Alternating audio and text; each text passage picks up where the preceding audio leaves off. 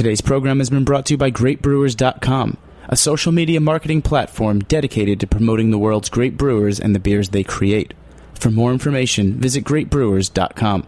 You're listening to Heritage Radio Network, broadcasting live from Bushwick, Brooklyn. If you like this program, visit heritageradionetwork.org for thousands more.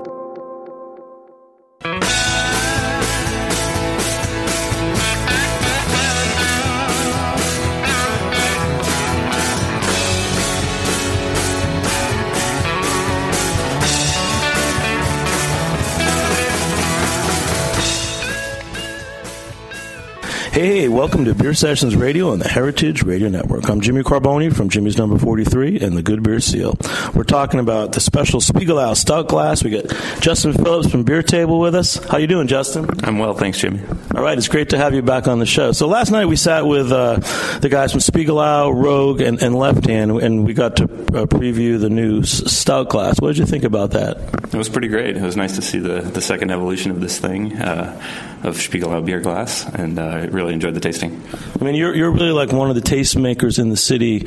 You know, with your beer table restaurant, you, you were doing things like specific glasses for, for special beers long before anyone else. So tell us a little bit what glassware means to you as, as a, a specialty beer bar owner. Um, I've just been an experimenter with glasses and just really enjoyed trying a lot of different things with a lot of different beers and kind of enjoying the failures and the successes of that. So That's great, I just man. think it's really important to use good glassware and to be conscious of it, not just dump it in a bucket, as we were talking about last night. And, and Matt's from Spiegelau USA. You, you helped develop the, the IPA glass and, and now the stout glass. And uh, give us a little background on that. Uh, well, the impetus of the new glass shapes and designs is really a result of trying to match at a glass level the quality of what's being brewed in the United States currently. It's extremely high level, extremely high quality product, extremely diverse in aromas and flavors, and until we really got actively involved, there really wasn't a excellent glass to bring forth those uh, characteristics in beer. And uh, so, Matt, you worked with, with two brewers. Uh, you worked with Brett from uh, Rogue and Eric from Left Hand. So, why don't you guys introduce yourselves and say a little bit about uh, the the Stout Glass project? Yeah, the, uh, this is Brett from Rogue. The Stout Glass project for, for us at Rogue was a was a really fun project, and it was a, it was a no brainer when, when Matt called and asked if we were interested, simply because we admired what they had done with the IPA glass, and we thought that with our stouts, we thought that uh, we could do something where uh, we make beautiful stouts, and those beautiful stouts should have a beautiful beer glass. So that was the that was the mission. I think we we accomplished that. All right, and you guys have been known as like as like rebels uh, from the beginning. You know, your, your dad founded Rogue, and you have some good friends that work there. Sebbie Buhler and uh, Claire Goggins. You stole her from New York. Um, wh- what is it about about Rogue? And just tell us you, why you guys are, are doing what you do that makes you guys different than everybody else.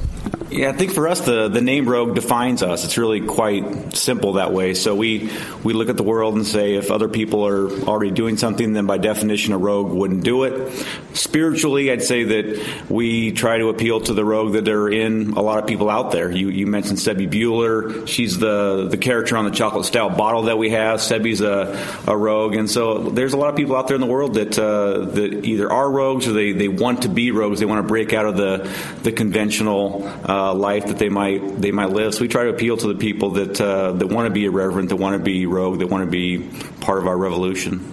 All right, and Eric Wallace, the, the founder of uh, Left Hand Brewing in, Colorado. Thanks for coming on the show. Certainly, great to be back out here. All right, so uh, tell us a little bit more about what, what, what Left Hand is and uh, why stout is such an important part of, of your beer portfolio.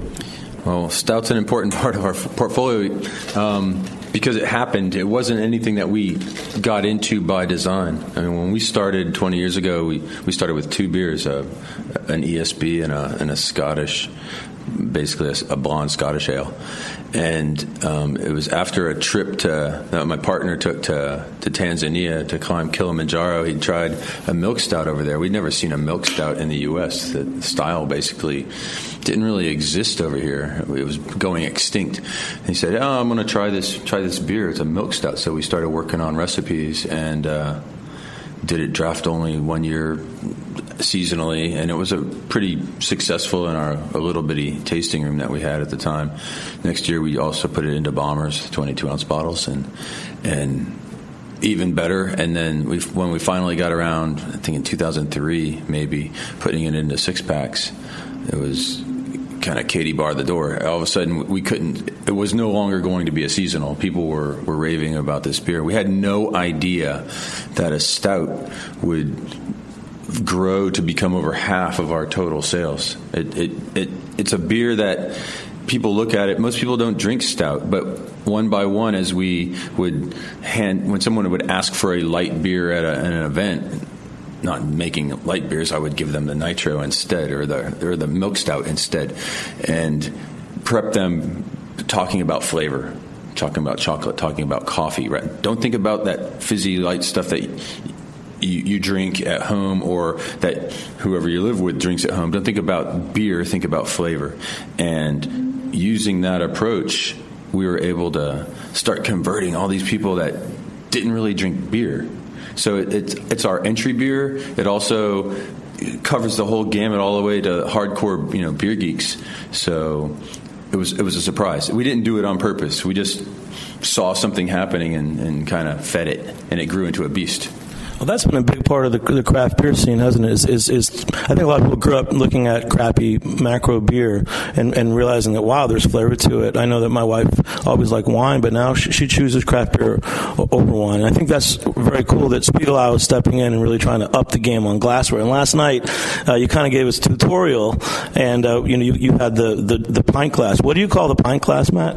Uh, well, we have several terms for it. In our formal tastings, it's referred to as the Joker because it's the glass class that we judge against. Uh, I, have heard Eric call it the beer killer, and I call it just public enemy number one when it comes to beer service. It's just it's a leftover. It's it's an archaic martini shaker that found its place as the default beer glass service. Uh, and, you know, it is what it is. It's prevalent. Um, we're just making baby steps in a long term program to change people's acceptance of that as the standard um, and move them into a better direction. That's pretty much the goal. With, with Blake, um, Brett, sorry, uh, a lot of people here today. I always get the names confused, and you guys know that. Um, Brett Joyce from Rogue. Um, does my pint glass really suck? You know, we had some back and forth last night about you know whether it's going to make the beer taste better or not. But does my pint glass really suck for beer?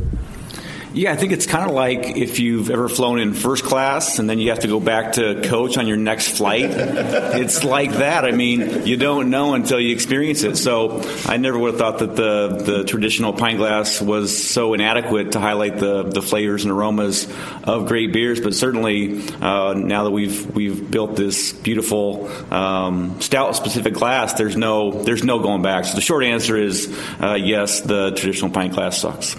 You know, I've, I've always tried to, to have better glassware at, at, my pub, Jimmy's number 43, but, but sometimes it's hard. And often uh, customers, they look at the pint glass, and at least to them, they see value because they know it's 16 ounces. And, and, and a lot of bars with specialty glasses aren't serving a full pint. And that's that's been an issue. But for you, Justin, with Beer Table, you, you were always a, a, pioneer in having unique glassware. You know, what, what are some of the challenges that you face with that, and how have your customers reacted to it? I mean, certainly there's the pricing issue, but there's also just the issue of like you know, serving a little six ounce dainty sherry glass for a taste of something um, that I always thought was really fun and maybe kind of emasculating for some folks, but uh, in a great way. Um, and I, I think it's good to just put beer in a different format and make sure that it's in a glass that you can smell from. So, like Eric at Left Hand, you guys have, have a tasting room. Um, you know, what are the types of glassware that, that you serve uh, to, to, customers there? Well, it, several years ago, you know, way before I, I, read about the the IPA glass, we'd we'd made a conscious decision to get away from from the beer killer, um, just because it, it ultimately unsatisfying drinking vessel if you're really paying attention.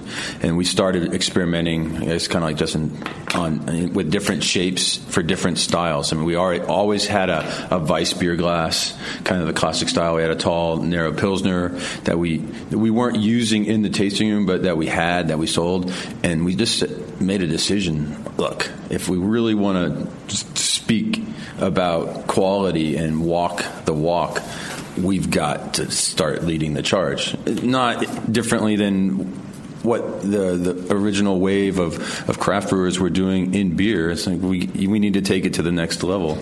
So we we um, we don't use we don't use the beer killer anymore at all. Um, Matt came in and was doing one of his seminars, and he said, "Hey, I, can you you have some of these the straight sided shaker glasses?" And we had to run around to people's offices and pull them off of shelves and stuff because we don't we, we, don't use them anymore. We really don't have any. I, I, had I had a couple from a from a brewery I'd visited in in Western North Carolina that I went and it's like, yeah, I think I have one or two in my office just for decoration purposes. So yeah, we've we've completely eliminated it from what we do. And what about at Rogue? Do you have uh, any special glassware in the tasting rooms?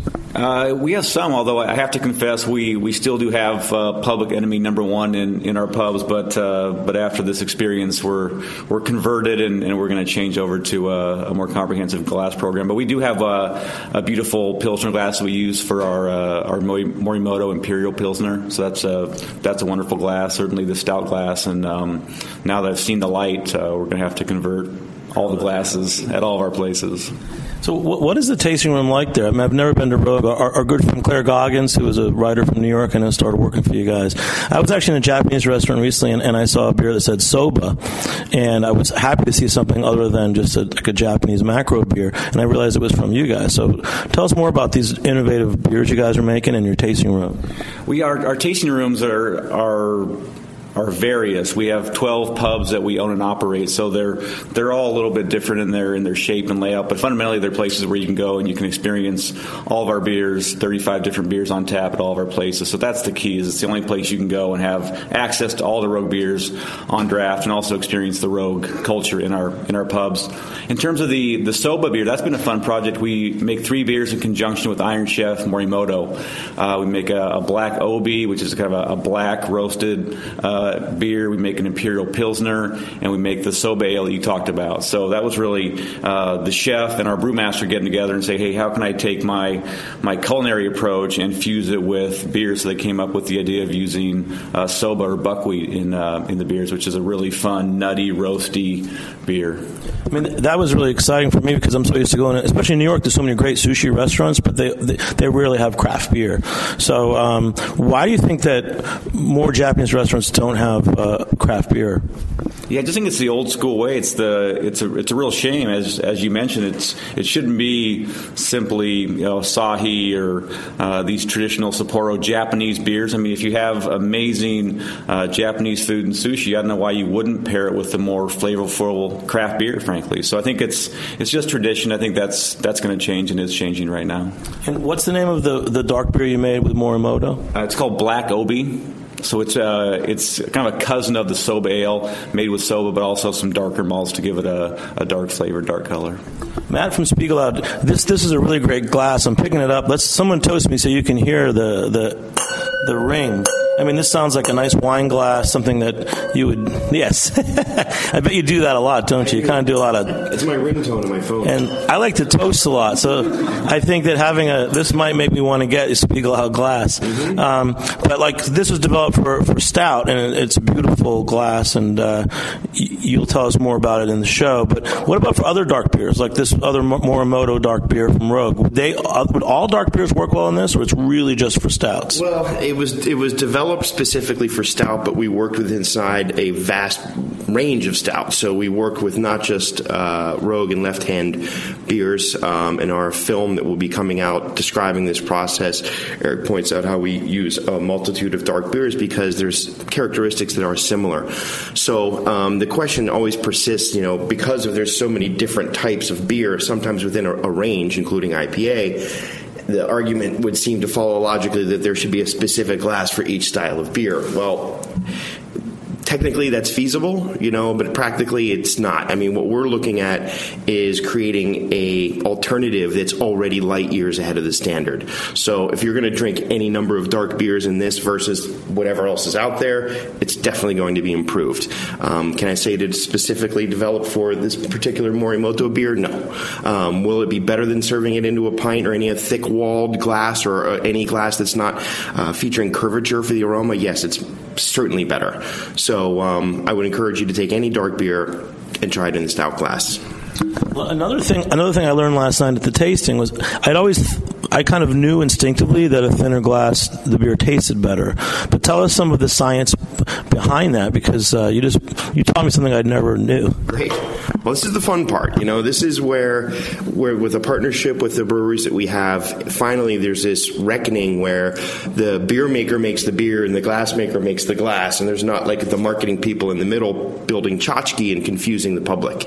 Um, I read a lot of, you know, posts on Facebook where people think they know what they're talking about with respect to glass, and they really don't. It's it's it's something that we know about, and thick glass and you'll see this a lot in posting. How does thick glass not keep beer cold? Um, it's a very counterintuitive suggestion, um, yet when you think it through, then, oh, yeah, that makes sense. Well, as a glass manufacturer, we know glass is an insulating material. That's what it does. And the way it insulates is it hits its equilibrium temperature wise. So if the glass is thick, it's going to take a longer period of time and more energy to derive that equilibrium. So if you put something cold into a thick glass, that glass is going to literally suck the heat out of the liquid. And when we're talking about beer, that's a bad thing because when you take the temperature, and I'm, I'm telling you, we have comparisons where by multiple degrees, within minutes, uh, the beer is different, much warmer in a, in a thicker wall glass.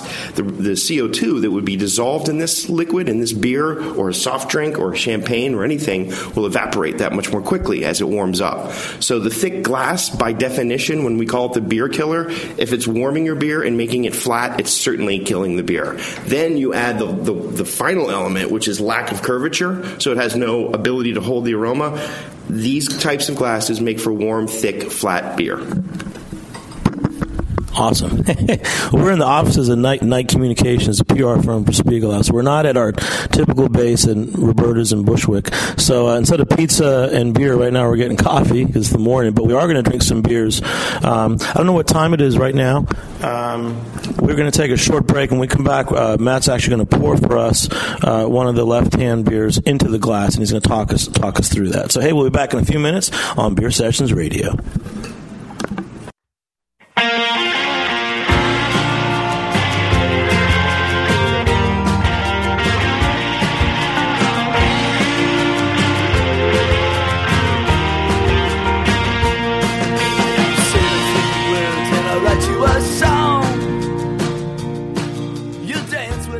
So, you like good beer?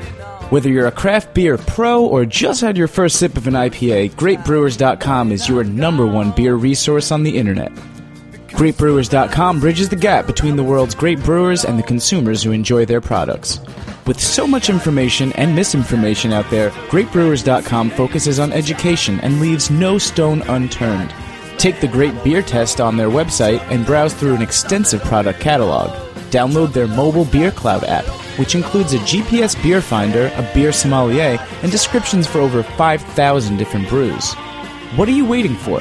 Back up that passion for craft beer with some solid information and education. Visit greatbrewers.com today.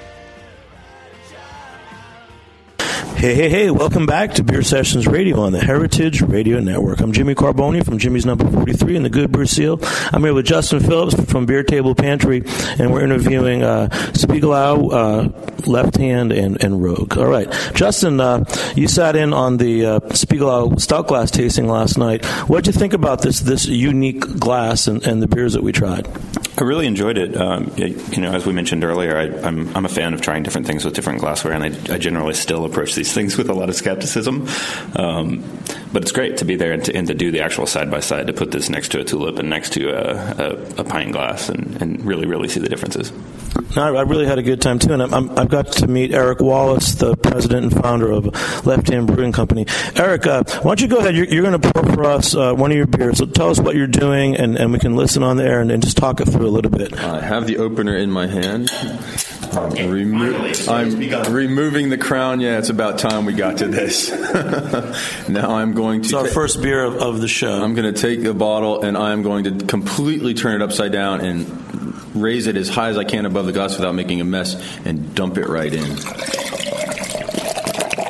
So what he's doing is this is his the nitro milk stout in bottle and he just poured it in, like kind of force forced it like in, into the uh, the Spiegelau stout. So first, tell us about this beer. Like, what's so special about it? Well, the milk stout was was the the base beer for the nitro, and um, we started nitrogenating kegs back in 2000 2003, 2004, we would just do it the old school way where you just force it over a week or whatever. And um, as we as we grew a little bit, we started trying to figure out a way to actually do it more efficiently than just having a bunch of kegs on a, on a gas manifold forced carbon uh, carbonating with with a, a, blended gas. So we played with all of these different methods, and we got better and better at it because when you mess it up badly one way, you you, you you fix that and you keep moving. So we tried it um, several different ways, and that beer really started to take off. The, just a, a, nitrogenated draft milk stout. And a couple of our guys um, in inside the brewery, their package, our packaging managers said, "Hey, we want to try to figure out if we can put this in a bottle."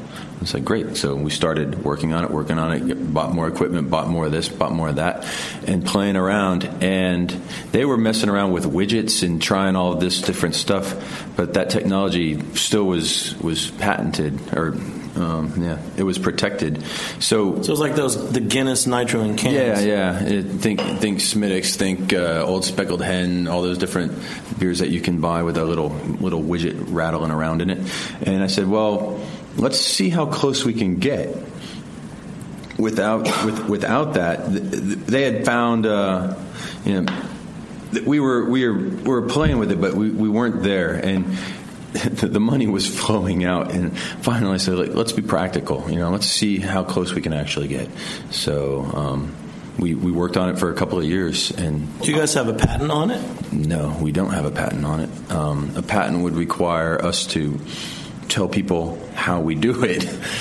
and no one's really got there yet, so we'll see how long it takes before before someone else can get there. It's not that easy, and um, we're yeah we're not going to announce it to the world yet. We're we're not quite ready for that.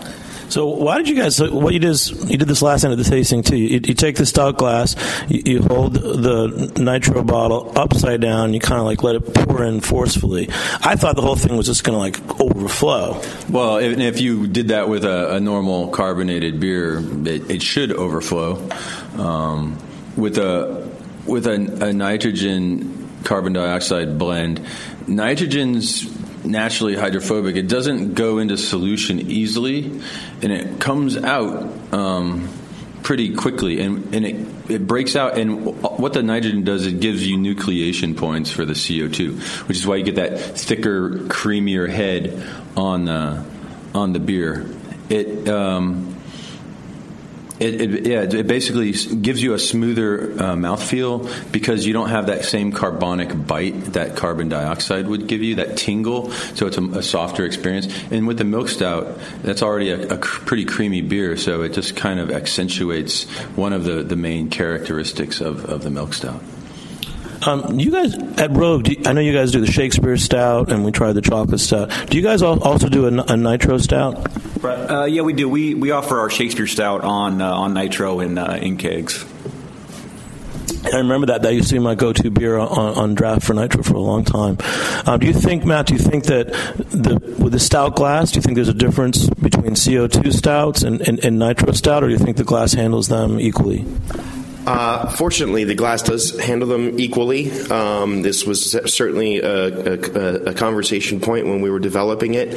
Um, I think it was in the in the last workshop when we really brought the, the nitrogen in to see um, what what it would do, and this profound enhancement of the mouthfeel uh, and just the appearance. And I mean, there was just like we were all wow uh, when we first saw it, how it looks, how it cascades in the glass. So yeah, we're very very happy with with how nitrogen uh, presents in this glass.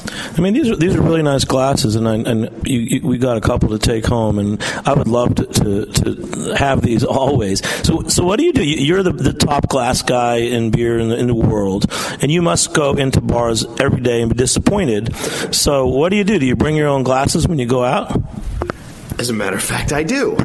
Um, you know, it, it's it's a it's a conversation that when you engage it thoughtfully with with people that own clubs and bars. I mean, I worked in the restaurant business for a long time. I owned a restaurant for a short period of time, but I mean, I understand. I, I get what some of the practical issues are, um, but at the same time, the conversation we like to bring to people like yourself is this idea of this quality equalization across the the spectrum. So, um, if you're going to serve this great beer, why not pour it into great beer glass. If you're going to have a brewery and hire the best brewmasters and use the best ingredients, why would you not want its final point of conveyance to your customer being the best possible glass rather than the worst? So, you know, I, I talk to chefs. I'm like, like, well, they're too expensive. I'm like, well, you know, you serve arugula instead of iceberg lettuce. You know, you're not you're serving rack of lamb and you have it on on a, a Villeroy and Boch plate rather than a paper plate. You know, you want to save money. There's ways to save money. So we really just try to say keep your quality equal across what you're trying to do, and then it matches your your ethos, your operating ethos, which is excellence, and that's what we bring. Brett, you guys at Rogue, you, you guys have uh, really set a culture there, Rogue Nation. But but tell us about your brewer because he's been with you a long time, and he, he must be really important in, in, in the whole brewery. Yeah, no question. We've had the same brewer, John Maier, for 25 years, so that's that's pretty special. Uh, John's John's a wonderful guy, a very talented brewer. Uh, he's won over a thousand awards over his 25 years for um, over 60 different styles of beer. So certainly we're fortunate to have him. And really, the way the way we operate at Rogue is uh, I don't tell John what to do, what kind of beer to make. He decides what kind of beer to make, what's in it. Uh, there's no limit on the uh, amount of hops or malts that he uses. He kind of makes it and says, "Here it is," and then we figure it's it's our job to figure out how to go out and uh, and sell his beers, basically. And then you, you, guys also do you grow grain or, or, hops or anything like that? Yeah, we do. We have a, we have our own farm, so we grow seven varieties of our own hops at our hop farm. We have two varieties of barley that we grow. We also grow other crops like uh, pumpkin and rye and jalapenos that we also use in our our beers. And we're also beginning to uh, to grow some botanicals that we're going to use in our gin. Um, and so we do spirits as well. So there's crossover between our, our farming uh, into both our spirits and our, our beers. So, like, what role does the brewer have in, in determining and working with the farms? Yeah, I mean, it's, it's, John's, especially on the, the hops, it's really John saying, these are the hops that I, I want to have more access to. So, uh, so John was, was critical in, in that. And then the other, the other crops uh, just pop up as we have ideas. I mean, if, uh, uh, John looks at the world and says, "Hey, I've, I've not done a pumpkin beer before. What if we had our own pumpkins? Wouldn't that be something fun to do?" So, uh, so John was the the genius behind the beer called Pumpkin Patch Ale, where we take our own pumpkins directly from our farm, harvest them, drive them to the brewery about an hour away, roast them in uh, pizza ovens, and throw them right in the brew kettle. So it's like the freshest pumpkin beer you can possibly have. So it's, it's fun things like that that uh, that the farm inspires us to do. Well, that's great. But you still also have to buy grain and hops from other places as well. Yeah, we do. We're not 100 uh, percent uh, you know self-sustained. That was never that was never the goal. But uh, but the crops have been pretty pretty hardy. So the the hops are now about 40 percent of our annual hops we grow ourselves, and about 15 16 percent of our annual barley usage we grow ourselves. And what about community involvement? So I, I, know you guys are both important breweries in your states and your regions. Um, you know, tell us about some of the things that, that, you're doing and, and, how you value yourselves in your community as brewers. Because you know, the old days brewers were often the mayor of their town, and we know that uh, the Wynkoop owner is now the governor of, of Colorado. So, why don't you guys weigh in on you know, community involvement, the role of breweries uh, in the community? Strangely enough, um, the mayor of our town is a brewer from the a, local brew pub. So yes, uh, that that seems to be a theme. Um, from the very beginning, and, and, for me personally, I was I grew up as an Air Force brat, and then I was in the Air Force for, for 12 plus years. So I didn't have a hometown, and when we decided to live in Longmont, this, that was going to be our hometown. That's where all three of my kids were born. We've been there since we, we moved back to the States from Italy in 93. And we wanted to get involved, get engaged, so we joined the chamber. We participated in events. We, we would donate to, to fundraisers, and that's blossomed into we have a, a, a guy whose full time job is our large fundraising events and community liaison. Um, a lot of people out there probably have run into him, Josh Goldberg. Yeah. Sounds like a good job. It's a, it's a, I think it's a great job. We basically looked at him and said, this job was made for you. Uh, you need to do this job. And so we, we run a lot of, of huge fundraisers. For example, um, we took over, we participated in the local Oktoberfest for many years. It was a fundraiser for our, our symphony. Um, and they used to run it. Their guild would run it, and we would participate. And as the guild aged, and it was a lot of heavy lifting, um, they they hired a, a a production company to do this thing, and those guys basically tried to kill the event. They were taking all the cash out, and they weren't leaving any back in our town. And I was you, you could say gently and, and, politely, I was outraged. Um, and if the recorder wasn't on, I would use other words. Um, and we took the event over and basically resuscitated it, and we ran it last year um, for the for the second time, and ironically, it was four days after we were able to return to the brewery and start cleaning up after the massive floods that we had. And we converted this huge local fundraiser into a flood relief fundraiser and party and uh, a lot of people showed up. We got a lot of support from the community and from local businesses, and netted over seventy grand to immediate flood relief for local Meals on Wheels that had been feeding thousands of people. They provided thousands of meals for people that had been evacuated from Lyons in the, the local mountain towns and in Longmont and other towns in our area. So but you guys got lucky, didn't you, during the flood? We took a grazing blow. We, we got away with uh, some, somewhere between 80 and 100 grand worth of damage, I think, in the end. We lost some beer. We lost a lot of outbuildings, our lab. Um, our fence line was completely disappeared basically in places. So, and there was mud everywhere. But a, a, couple more inches, basically another inch, and we would have had water in all three of our main buildings. Like I said, we were completely surrounded for, uh, for and evacuated for, for four days. So there's there's a there's a, story here. I know that when there was a tsunami in Japan a few years ago, our, our friends at Hitachino, they, they, were lucky that, that they survived and they, they converted uh, their bottling system. Uh, they made water, bottled water for the community because they had they had a well and they had a bottling system, and and you guys were able you survived and you were able to uh, rally for your community. So what I'm getting at is, what do you think the role of the brewer is, and and why is it important that you have local and regional breweries rather than you know having macro ownership or stuff like that? Well, beer builds community.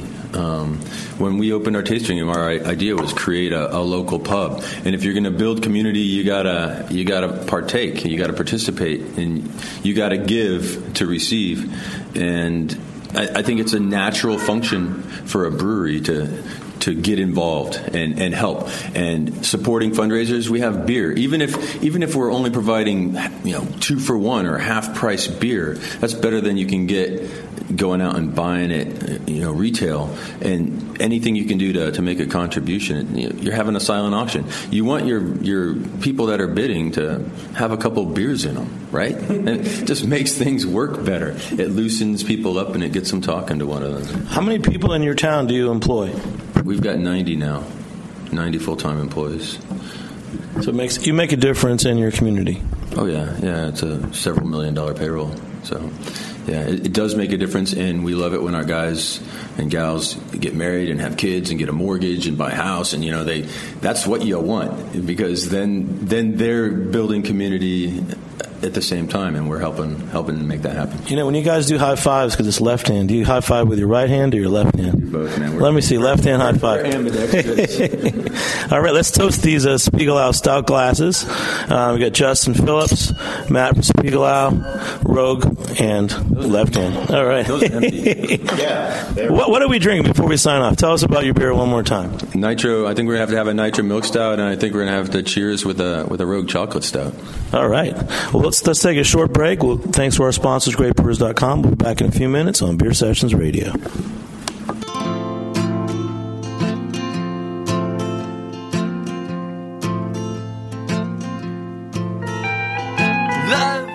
Like what you hear so far? Support the network and become a member. Membership helps us bring you the best food radio in the world and gives you access to thousands of dollars in discounts at the sustainably minded businesses that support us. To become a member, visit heritageradionetwork.org today. Hey, hey, hey, welcome back to Beer Sessions Radio on the Heritage Radio Network. We're doing a special recording with Left Hand Rogue and Spiegelau.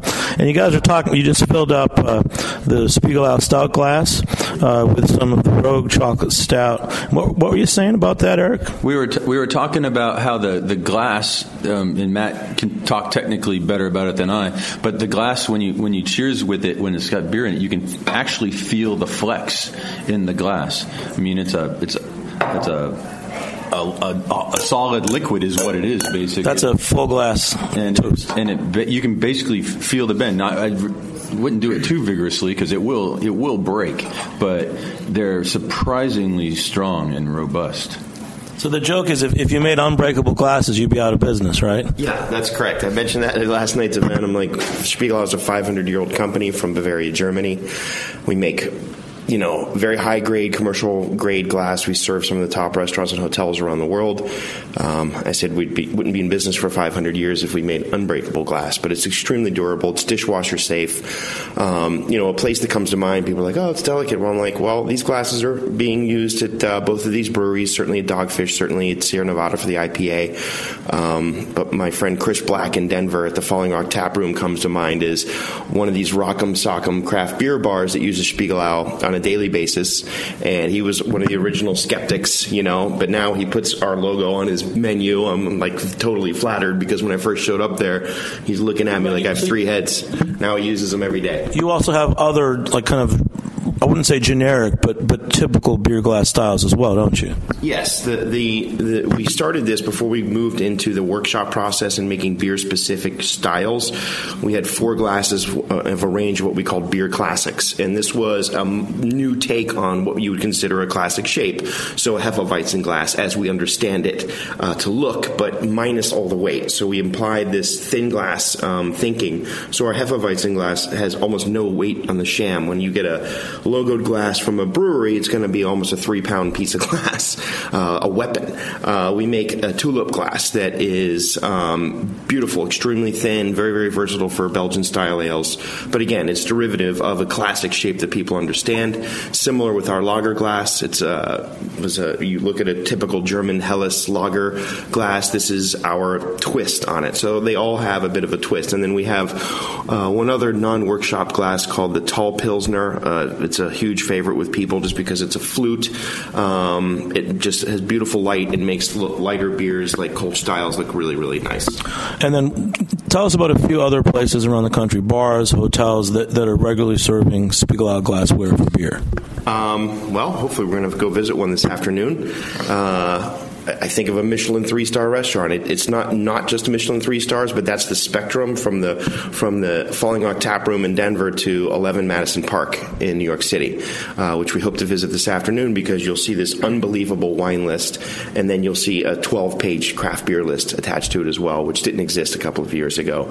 Uh, Gramercy Tavern in New York comes to mind. Uh, the Nomad Hotel, uh, where we hosted our IPA event, all Spiegelau, the Cosmopolitan Hotel, if you ever want to go throw some dice in Las Vegas in a nice place. Um, we do all of the uh, Peninsula hotels, Four Seasons, places like that. I mean, yes, high end, but it's getting broader acceptance because of the beer. That's great to know about other places we can get your glassware. Hey, um, Brett, uh, we're drinking the chocolate stout from Rogue. You want to tell us a little bit about that beer?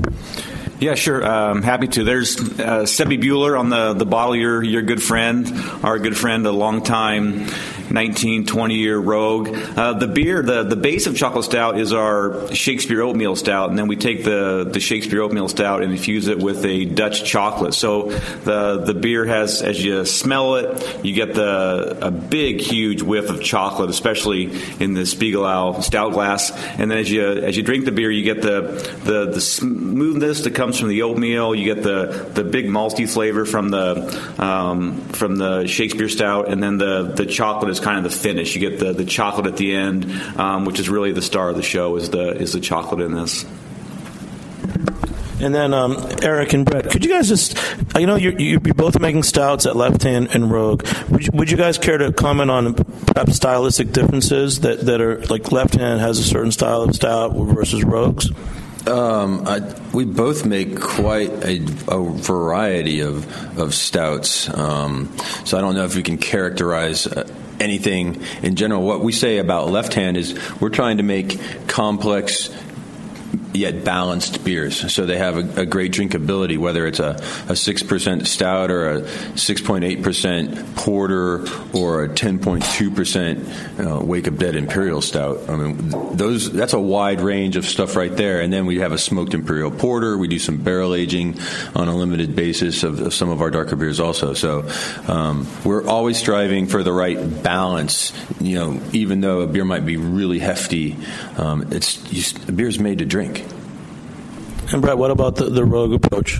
Yeah, I think our approach is, is, very similar to what Eric described for left hand. We we also make an imperial stout. We also have a barrel aged stout. We make a mocha porter. So we've always uh, done a wide range of dark beers. Uh, I think that stouts in general are kind of discriminated against. I think people are are scared of stouts just because of the color oftentimes, especially people that are new to craft. And I just want everyone out there to, to not be afraid of, of darker beers because oftentimes it's actually the inverse of what you might expect. A darker beer can be smoother, can be more drinkable despite its color than a lighter beer. I mean, an IPA you could argue is, is much more bitter typically than a, a stout might be. So uh, you know, give stout a chance, and, and I also want to take the you know the myth away from people only drink stouts in in the winter. I think stouts uh, it's a great year round style. So I drink stouts in the summer as well as in the winter months.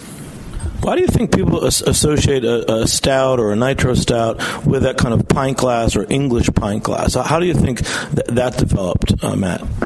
Well, it's it's been the historical service. I mean, you know, certainly you go to the UK and you order a stout. This is how it's going to come. Often more in this more nonic pint style.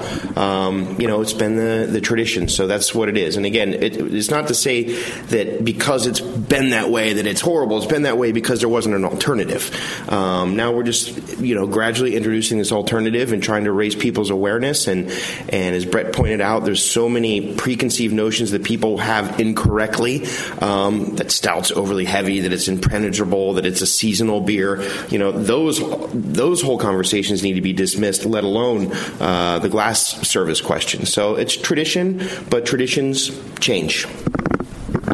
And Justin, um, you, you sat in on the the release of the Spiegelau IPA glass, and now, and now you're here with the stout glass. Um, do you want to comment on the difference or the experience from your end? Uh, sure. Yeah. I mean, there are some similarities that you can see between the two uh, in terms of just like the basic inverted cone or whatever you call the base of the stem of this thing. Um, but they they are different, and I think last time I, I left maybe. Uh, not as convinced as, as, I am this time, so it's good. Um, you know, I, I, I, I, enjoyed it, and you know, I haven't spent the last year putting it into service or anything, but um, um, I'm liking how it's developing, and, I, I'm, a believer in it now. Justin, one thing I always liked about Beer Table was that I would find beers at your place that I wish I had carried at Jimmy's Number 43. I know your background was you work for B United, the importer. What are some uh, uh, European stouts that, that you could recommend to our listeners that are that are hard to get, but that you would serve at Beer Table? Um, European stouts that are hard to get. I mean, I actually, off the top of my head, I can't think of too many. I can't believe if I, I can't believe I stump you. The Vinci, the Vin, Vinci stout um, from Ducato. Yeah, that's a great one with the with the chili pepper. Really, really nice. Um, Thornbridge. Thornbridge for sure from England um, makes a beautiful uh, St. Petersburg. It's great, not super strong. It's about eight percent, but it's a it's a really nice imperial stout. Maybe like De La Senne Stout Eric. Oh, oh yeah, some stout trick. Yeah, that's they, they De La Senne makes some great beer, um, and and I've actually had some of their beers. I've blended uh, a, a Cantillon that I had with with the, the their stout, and it's really really a cool combination. So there's a, plenty. Yeah, and I, I, think there's a there's a lot of great Belgian stouts again that, that aren't too strong, and um, and also Italy, Birra del Borgo, they have a nice stout, an oyster stout. Um, anything that, that you can think of, Brett, for, for, for stouts besides Rogue and Left Hand? Uh, you mean like favorite stouts of mine? From the world or from the country? Uh, I love Bell's. Bell's makes to me um, amazing, amazing stouts. Um, I think the the Dogfish, the Worldwide Stout, I like that. There's it's so hard to choose, but there's there's some uh, there's some amazing stouts out there. But those are a couple a couple favorites. And I, I also I point people towards a Belgian too. There's I think there's a great kind of Belgian stout tradition. A few years ago, I started realizing that what you guys are saying is true. That dark beers can be refreshing, and, and I would do a theme like you know dark beers for summer, and many of them were Belgian stouts. And I'm always amazed when I look at the ABV on some, some English stouts like the Young's Double Chocolate. It's only like three and a half percent alcohol, so so it is deceptive. I mean, the, on the the other side, I've seen some of the macro macro brands doing like black beers, you know, but there's so many great traditions, Dunkel lagers and and, and, and Schwarz beers. So um, maybe we can change people's per- perception. I think you guys are doing that. I mean, this this chocolate stuff is very refreshing, and uh, it's nice to sit here and, and drink with you guys your beers, which is one thing we get to do on our show. Um, I got a couple more questions. Um, you know, Left Hand is known for their their milk, their nitro milk stout, and it's a far more classical style th- than Rogues. Um, did you guys develop the glass more for a frothy, airy stout like Nitro, or more robust, inky stouts like Rogues? These are some written questions we had. We kind of answered that, but what do you think, Matt? Again. Well, it's important to the audience to understand that this was a long process. This involved three separate workshops. We went through a standard uh, flight of glass from our library, and then once we derived a, a, finalist from that, then we got into the handmade prototypes. All of them were uh, varying degrees, and I, and I tell people in, in glass design and the way the, the functionality is conveyed, millimeters are like miles when we're talking about what type of nuanced differences beers can present. Um, certainly, uh, uh, Brett and his team, and Eric and, and, his team, gave a great deal of attention uh, through this process, but ultimately, it was about just trying to get the best overall glass for this vast category.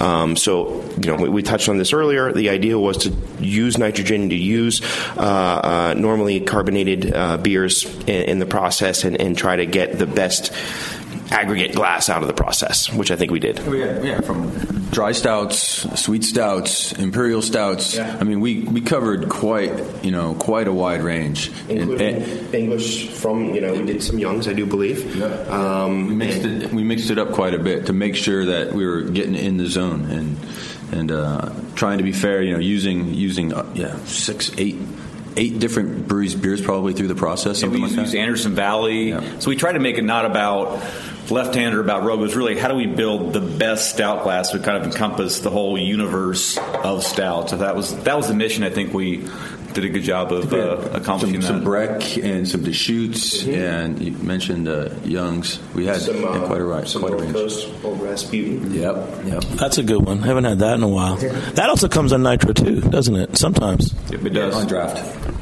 So, um, since you guys are here in New York City, um, what are some places you're looking forward to trying? You know, there's great food in New York and bars.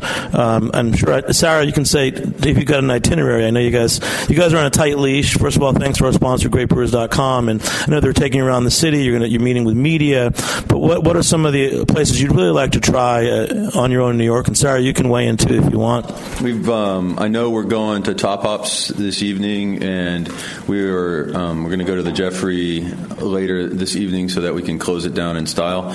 Um, we were at the Ginger Man yesterday. Um, we were also at Stout for the for the event that you guys were at. Um, you've got something at the Ginger Man tonight. Yeah, we're at the Ginger Man tonight. Uh, I had two pieces of great pizza last night about one o'clock. Two dollars and fifty cents for two pieces of pizza. Are you kidding me? It was unbelievable. But for me, I love New York. If I could have like three dinners a night, I would. Um, Morimoto has a restaurant here, which I, I love. Um, we're talking about maybe going to Momofuku tonight. Um, I'm excited to go to Love Madison Park. I've never been there before, but heard a lot about it. So uh, the food scene here, as you guys know, is is unbelievable. And Justin, you as as a owner of a great place in New York, what are some places you recommend to them that are off the beaten path where they could get good food and good beer? Um, yeah, I mean, new stuff that you could check out. Definitely the Gotham Market um, is interesting, and there are a lot of great restaurants that have sort of like a second location in Cannibals over there. That's that's a good one. Um, I have to think for a second about other ideas. Come back to me. Cannibal, Cannibal yeah. Right near our showroom, and it's great because I've got you know Eataly and Vieira across the street, and we've got Nomad, we got Eleven Madison Park, and Cannibal and Resto all within a stone's throw of when I'm here for work. So it's great. I love that. And I'm, I'm going to pitch for the Lower East Side. If you guys are here right now, there's seven uh, East Village Lower East Side bars doing liquid Lent, inspired by the blogger that lived for 40 days on beer alone. Uh, there's a couple great places to try. First, a big shout out to Malt and Mold in the Lower East Side. He's got a great little shop. It's, it's, it's a bottle shop and grocery store. He's doing tastings for, for, the, for the rest of Lent. Next door to him is Eastwood, another great little uh, beer bar restaurant on Avenue C. There's ABC Beer Company. Again, it's a hybrid where there's a shop in front and uh, a bar in the back, and they always have food and classes. So those are three really great places. And uh, also my place, Jimmy's number 43. They've always got you know some good beers on tap and food. So um, it's really great having you guys here. I really appreciate it. Thanks to our sponsors, GreatBrewers.com, who you guys know and actually distributes uh, Left Hand and Rogue in, in, in much of, of, the country. Um, thanks again, Justin Phillips from uh, Beer Table. Looking forward to exciting news on, on the horizon with you. Matt from Spiegelau, Brett from Rogue, and, and Eric from Left Hand. Thanks for joining me. Thanks to our producers, uh, Maggie Seiden and Justin Kennedy, and our engineer and producer, uh, Jack Inslee. We'll see you next time on Beer Sessions Radio. All right. Thanks for listening to this program on heritageradionetwork.org. You can find all of our archived programs on our website or as podcasts in the iTunes Store by searching Heritage Radio Network. You can like us on Facebook and follow us on Twitter at heritage underscore radio. You can email us questions at any time at info at heritageradionetwork.org. Heritage Radio Network is a nonprofit organization. To donate and become a member, visit our website today. Thanks for listening.